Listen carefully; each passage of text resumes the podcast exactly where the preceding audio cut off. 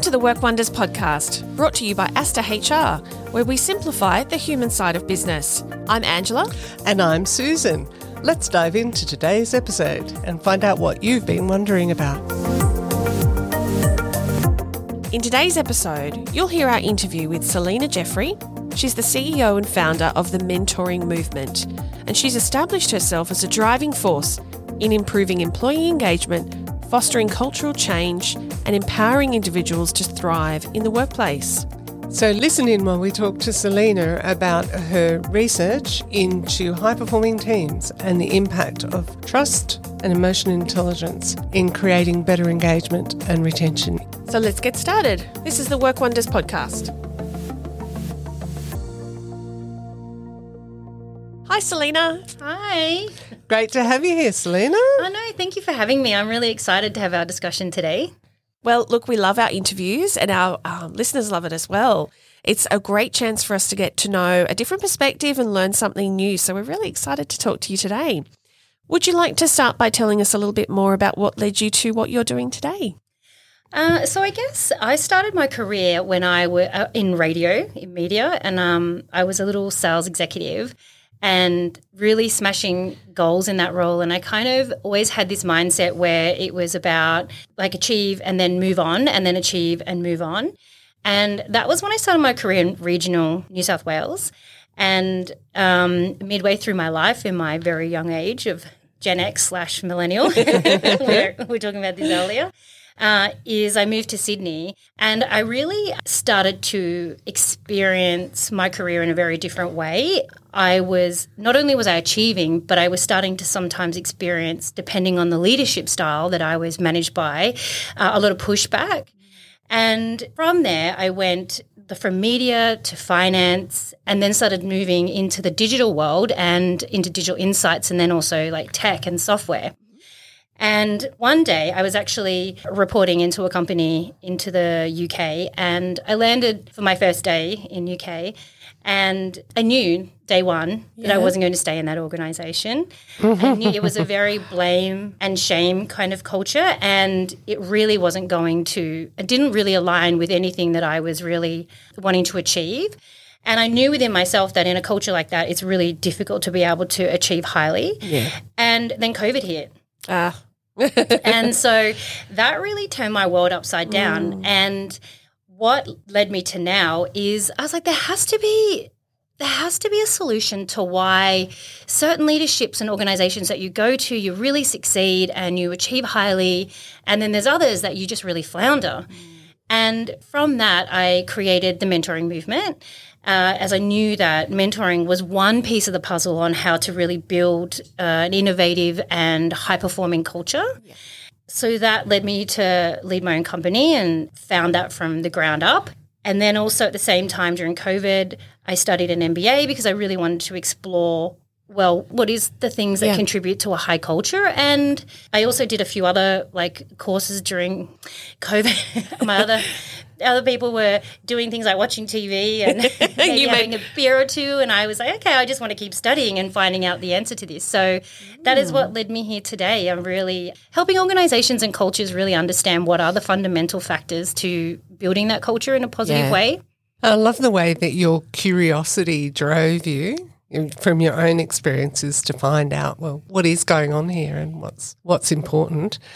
I had a question about the mentoring obviously mentoring within organizations is is helpful if you've got the right leadership in place. But often the experience that I've noticed is that it's the leaders who are the ones who need the mentoring. You know, they is that also something that you assist organisations with?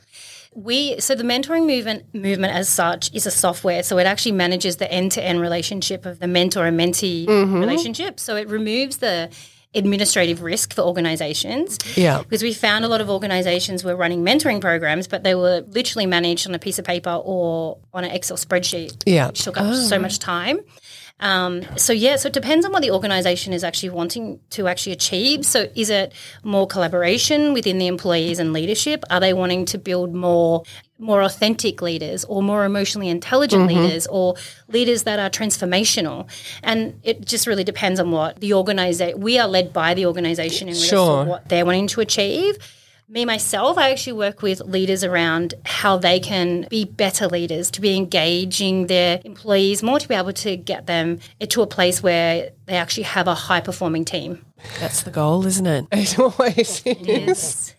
And you um, mentioned the term earlier about a high performance culture. Would you like to tell us a bit about the research that you've done into that? Yeah. So, as you mentioned earlier around the curiosity piece, I really wanted to understand what it was that, like, how organizations are retaining that top talent and also how they're mitigating the quiet quitting phenomenon. Now, I do say phenomenon, but in saying that, if we're honest with all of ourselves, we've been quiet quitting for a long time. Oh, it's always been, happened. Always We've just given there. it a new name. It was just given a fancy name. That's like like, oh, the- I did that a long time ago. I remember. and I was looking at all the research on quiet quitting, and you know, Gallup's now calling it quiet quitting, but they've been researching disengagement since well, I've been working in mm. this field, and the stats have always been come out pretty much the same. But tell us mm. what you found. Yeah, you're right. Like that's a good point. I, I just think, oh, we're talking about this quiet quitting, but I'm like, I've that's been something around for a long time. Like Exactly, disengagement. We used to call it disengagement. Yeah. yeah. So going back to the the research was I went in there to understand. Okay, millennials, firstly, are a very misunderstood generation. Angela, yeah, I feel like I am one, or sometimes I am, depending on who's talking about the age group. They are quite misunderstood, and I wanted to understand. Okay, well, how are top organisations really retaining that top talent, and again mitigating that quiet quitting? And then I focused on a single case organisation that was a mm-hmm. global leading consulting firm, and then I also narrowed down the research on the millennial generation. I did a broader kind of approach as well in the research, but I really wanted to understand the millennial generation it was so interesting. I started with looking at okay, what is what is the research telling me? What is it that millennials are wanting in the workplace? And so I used secondary data and did a lot of research. I took my whole soul, um, understanding okay, what are the key themes around what millennials are wanting? And what engaged them were things such as they want to align themselves with organizations that are doing good in the world. So, not just saying that they're doing good in the Yeah. world, but actually acting on what they're doing mm-hmm. and Having a showing. purpose. Yeah, having a purpose. Very different to older generations, for example, where it was more like you had to go to work and it was about just getting an income to support the family and to be able to have a job and be getting that money to be able Yeah. to buy the home and the car. Where millennials are very, they're driven by different factors of if you don't engage me and you don't build certain things within the workplace and make me feel feel certain ways, I'm not going to stay. I will mm. leave. Yep. Yep. I'll- I will just become unproductive and I will quite quit. Mm. So, throughout all of the research, what I found so interesting was that time and time again, what keep what kept coming up was trust. Mm. I trust my leader when they do this. I trust mm-hmm. my leader when they do this for me or that for me, or we have conversations. Jacob Morgan has run a lot of research around the employee experience, and he's also the author of books such as The Future Leader. Mm-hmm. And he says that the high performing organizations that have high performers but can also retain them longer than the average tenure of around 18 months is the organizations that will ask the question. So the question is such as what is it that you need from us? What do you feel you're experiencing? What is it that we're not doing right? What do you feel that we could do better? Then not only have they asked, but then they also acknowledge. So it's okay, I acknowledge, I hear you, I hear what you want, I understand that. And then the third factor is about acting. Yeah. And what the unfortunate piece is from that research was the fact that not a lot of organizations even do the first step, which is asking. Mm, mm-hmm. Yeah. Then some organizations organizations will ask and but they won't acknowledge. Yeah. That's right. And then it's or like, acknowledge their part in how that person's feeling or how they're feeling about their work. Yeah. because I mean, it is a tough conversation sometimes. Sometimes you may want to, you want to ask, but you don't probably You want don't want to know the answer. so I was like, how about I just bury my head That's right. here? In I know things aren't quite right, but um, yeah, do I really want to go there? Yeah, exactly. And it's like, well, if you ask and you don't acknowledge, it's like saying, How are you? Oh, sorry, I got to go. Yeah. I don't really care. Yeah, I don't really care. I've got other things to do. And and it's such a fundamental thing to do and it's really only three steps, but it's so so challenging for a lot of organizations and leaders to actually do it because the third step is, okay, I hear you, I acknowledge what you're saying. Yes. And then the third one is act on it. Yeah. So, for example, if we talk about maybe the topic that's happening right now where um, employees are being asked to come back into the workplace, there's been some organizations that have kind of um, had a lot of press uh, coverage at the moment because it's said that they're being they're forcing people to come back into the into the office and it's it's around that piece of okay well what does the data say are you asking your people when are you more productive? Because research is saying that people aren't productive when they come in. They're too busy catching up mm. and having coffees and, and ha- missing that social time. Well, so much depends on the individual as well, doesn't it? And that's another part of the whole engagement piece. You know, we can't assume that one size fits all. Very mm. true. And that it isn't like it's okay, well, how do we design this workplace so we Yeah. get the best outcomes and at the same time be able to have engaged employees? Those three questions is a really, it, it sounds simple, not. It's not simple, we know that. But it sounds like something that you could grab hold of. Just simply asking someone, what do you need? And taking it step by step is a really interesting thing. So, did you find that from your studies, the workplace that you that you did your study on, your research on, were they doing those three things? Yeah, absolutely. So they have, for example, just alone in the Australian market, 12,000 employees.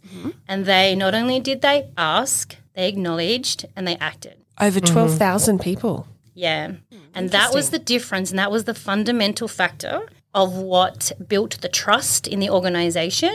That was when I really started to really understand like it was trust. And if you think about it, trust is such a fundamental emotion for all of us. Because if you don't trust somebody, you're not going to open up and talk about things that are important to you or how you feel. Yeah. And you're also not going to talk about when things are going wrong, Yes, you know, exactly. um, which any manager needs to know as soon as possible. Because guess what you'll do? You'll quiet quit. Yeah. Yeah. You'll be like, I don't trust this organization. I mm. feel, or or you'll just come in and just do what you have to do, mm. or you'll do the you'll do even worse, and you'll actually contribute to a toxic culture. Mm. And that's the that's a such unfortunate thing. If you're enjoying today's content and you know of someone else who might benefit from it as well, why not tell them about our podcast? Simply mention the name Work Wonders Podcast and let them know. Do you know how many hours that we spend in our lifetime at work? Like just Oh, working. way too much. we spend over 80,000 hours at work. That much time that we're spending, and 87% of us are unhappy. And I keep saying this mm. over and over again is that unhappy workers cannot be the very soul of our organizations and society. Mm. And disengagement and attrition is such a global societal problem. I agree. It's so it has such effects on the wider community, the families of those people, yeah, and how engaged they are in other things in their lives as well.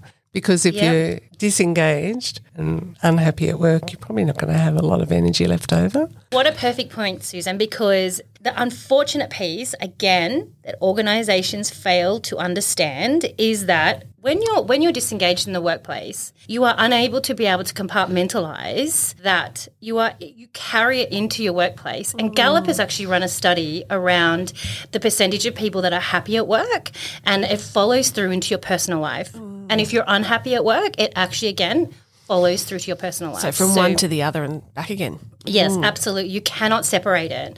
So if you're unhappy at work, you won't have the energy to show up at home. You kind of don't smile at the, the barista when you're ordering a coffee. And again, it's a global societal problem because we need a society to be engaged and happy. Mm. And happy is sometimes can be uh, maybe s- described as a fluffy word, but at the end of the day, if you're not happy, it really affects and has such a flow on flow on effect to the bigger the bigger picture in life. Yeah, I just wanted to add that you reminded me of a leadership workshop I did years ago now, where there was, um, a- you know, a group of people, but there was one guy in particular in that group who were the middle managers, who was known throughout the organisation for how helpful he was, how nice he was. Everyone, you know, if you want something done, you ask him to do it. He's such a helpful person.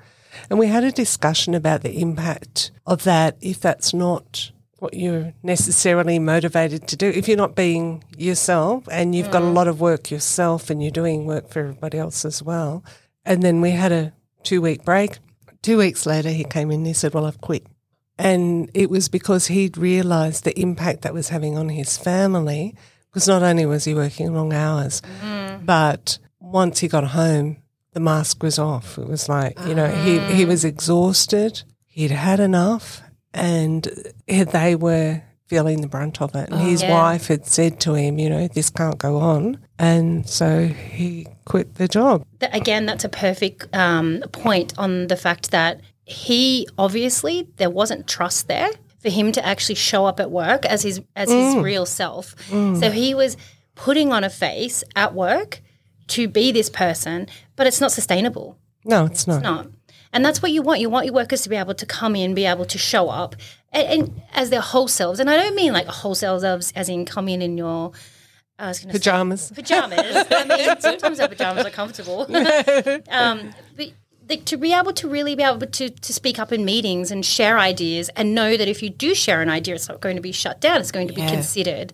And again, all of those factors come back to that trust piece. So things that are important to you. So if you're an employee and women's rights is really important to you, being able to speak up for that, if that's particularly prominent in, in Yeah. whatever the organisation's doing, or is that the sort of thing you're talking about there, the values coming to the front? Yeah, absolutely. And the thing at the end of the day is that we're all individual. And as we're talking about designing a workplace so that everybody can feel um, themselves and included in an organization, is because the thing is that everybody has something that you can learn from. We all have something to learn and we all have something to teach. And sometimes we view talking about different generations is that different generations or younger generations don't necessarily have something to teach us.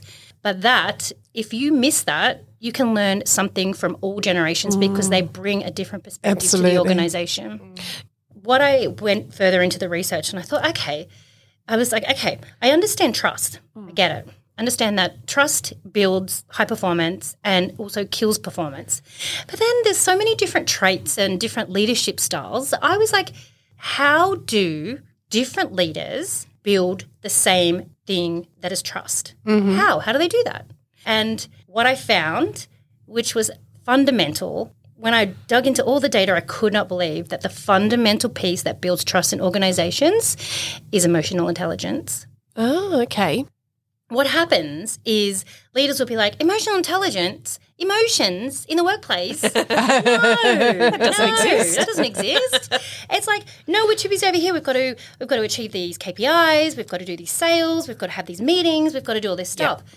But the crazy stuff is, and even Brene Brown, this has come out of her research, and you know how much I love mm, Brene Brown, mm. is she said that if you shut down the very thing that makes us human, you're shutting down everything, which is emotions. Love that. And emotions make us human. Mm. And at the end of the day, every single one of us have emotions, and we're all human. Yeah.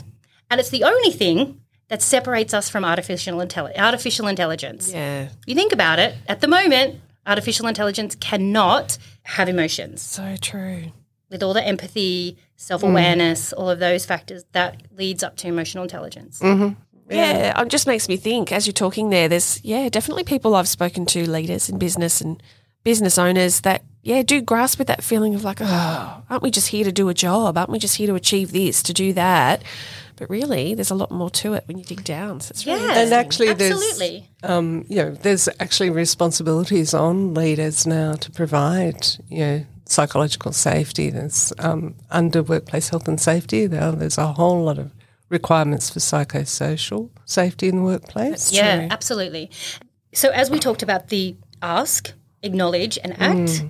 if you don't have emotional intelligence, you may not necessarily have the ability or the awareness to be able to, one, identify that there is something wrong in an organization or mm-hmm. an individual. So, you don't ask. Or you ask, but you're unable to self regulate. Hmm. So, you can't acknowledge because hmm. Other things get in the way. Oh my it goodness, on. it's me. Mm-hmm. You feel it's my leadership. You get mm-hmm. defensive. It's the ego plays. And then even to be able to take on information and feedback that may ne- not necessarily align with something that you agree with, mm. then you won't act on it.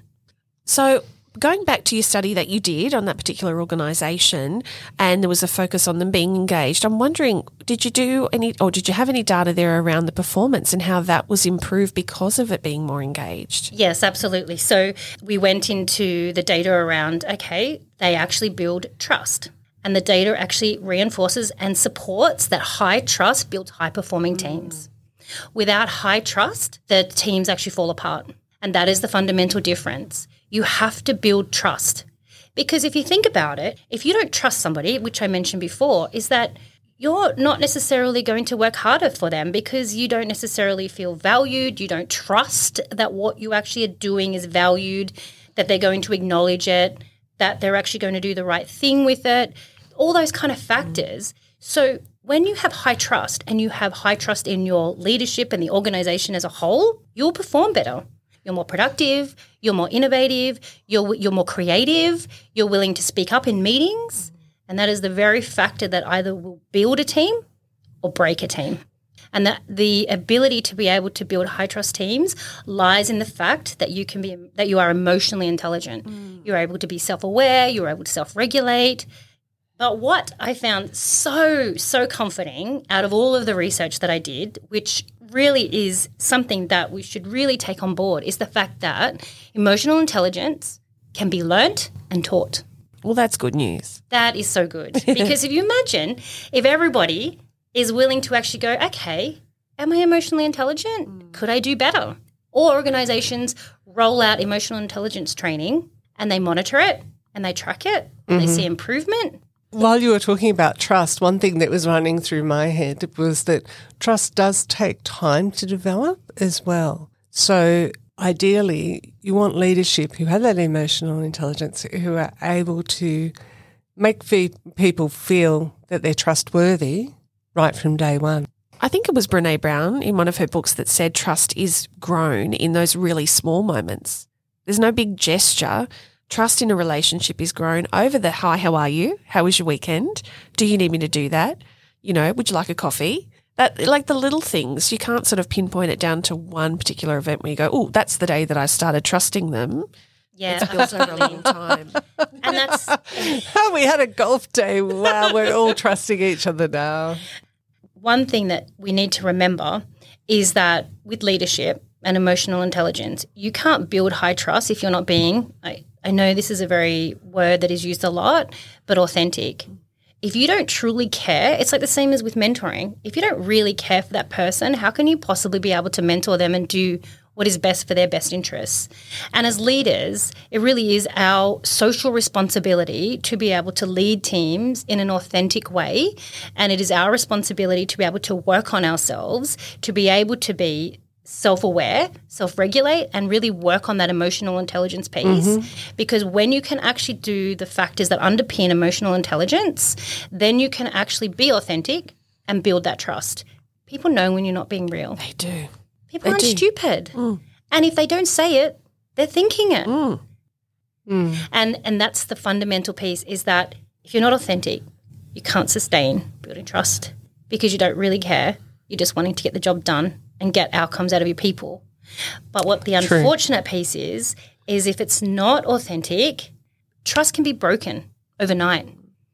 It's so hard to build trust, but with work and consistency, it can be built. And that means you have teams that are fully engaged, they trust you, and they will perform highly for you. Mm-hmm. And I know some managers and some of our listeners will probably go, oh, like, I've got 15, pe- to do. 15 people reporting to me, and you mean I've got to see them all as individuals? Treat them like, you know, they're, that person A's needs are going to be different from person B's. How am I going to consider that, and how I'm going to balance all that out across my team?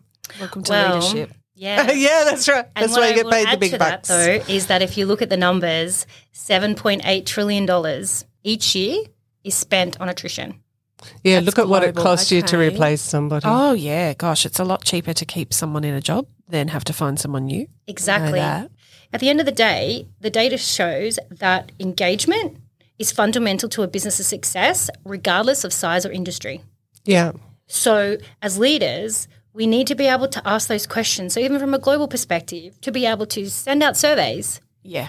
And really look at the trends and themes in those surveys. And even in a smaller organization of 100 people, 100 people is send out those surveys mm. or sit down with your people on an individual basis and really just have those conversations. Yeah. Because if you look at that employee across the table from you, if you build trust with them because you really value them and you want to keep them because they're fundamental to the success of your business, then you don't know if you don't build that trust and have that conversation that they're not quite quitting. Absolutely. You don't know. It's a measure of how engaged they are as you're doing that, isn't it? So you get that assurance back from them that they're happy in their job, they're likely to stay, and all of that as well, which is going to go a long way for you as well. Yeah, absolutely. And as you say, it's not just the asking, it's the acknowledging and the acting as well.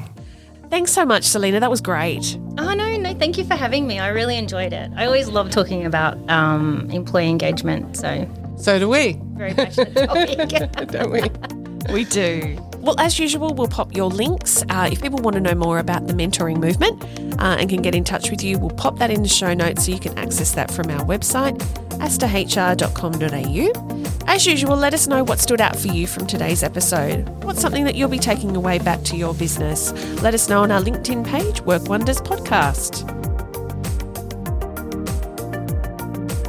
With the public holiday coming up, we'll be taking a short break next week, but we look forward to talking to you after that. Speak to you soon.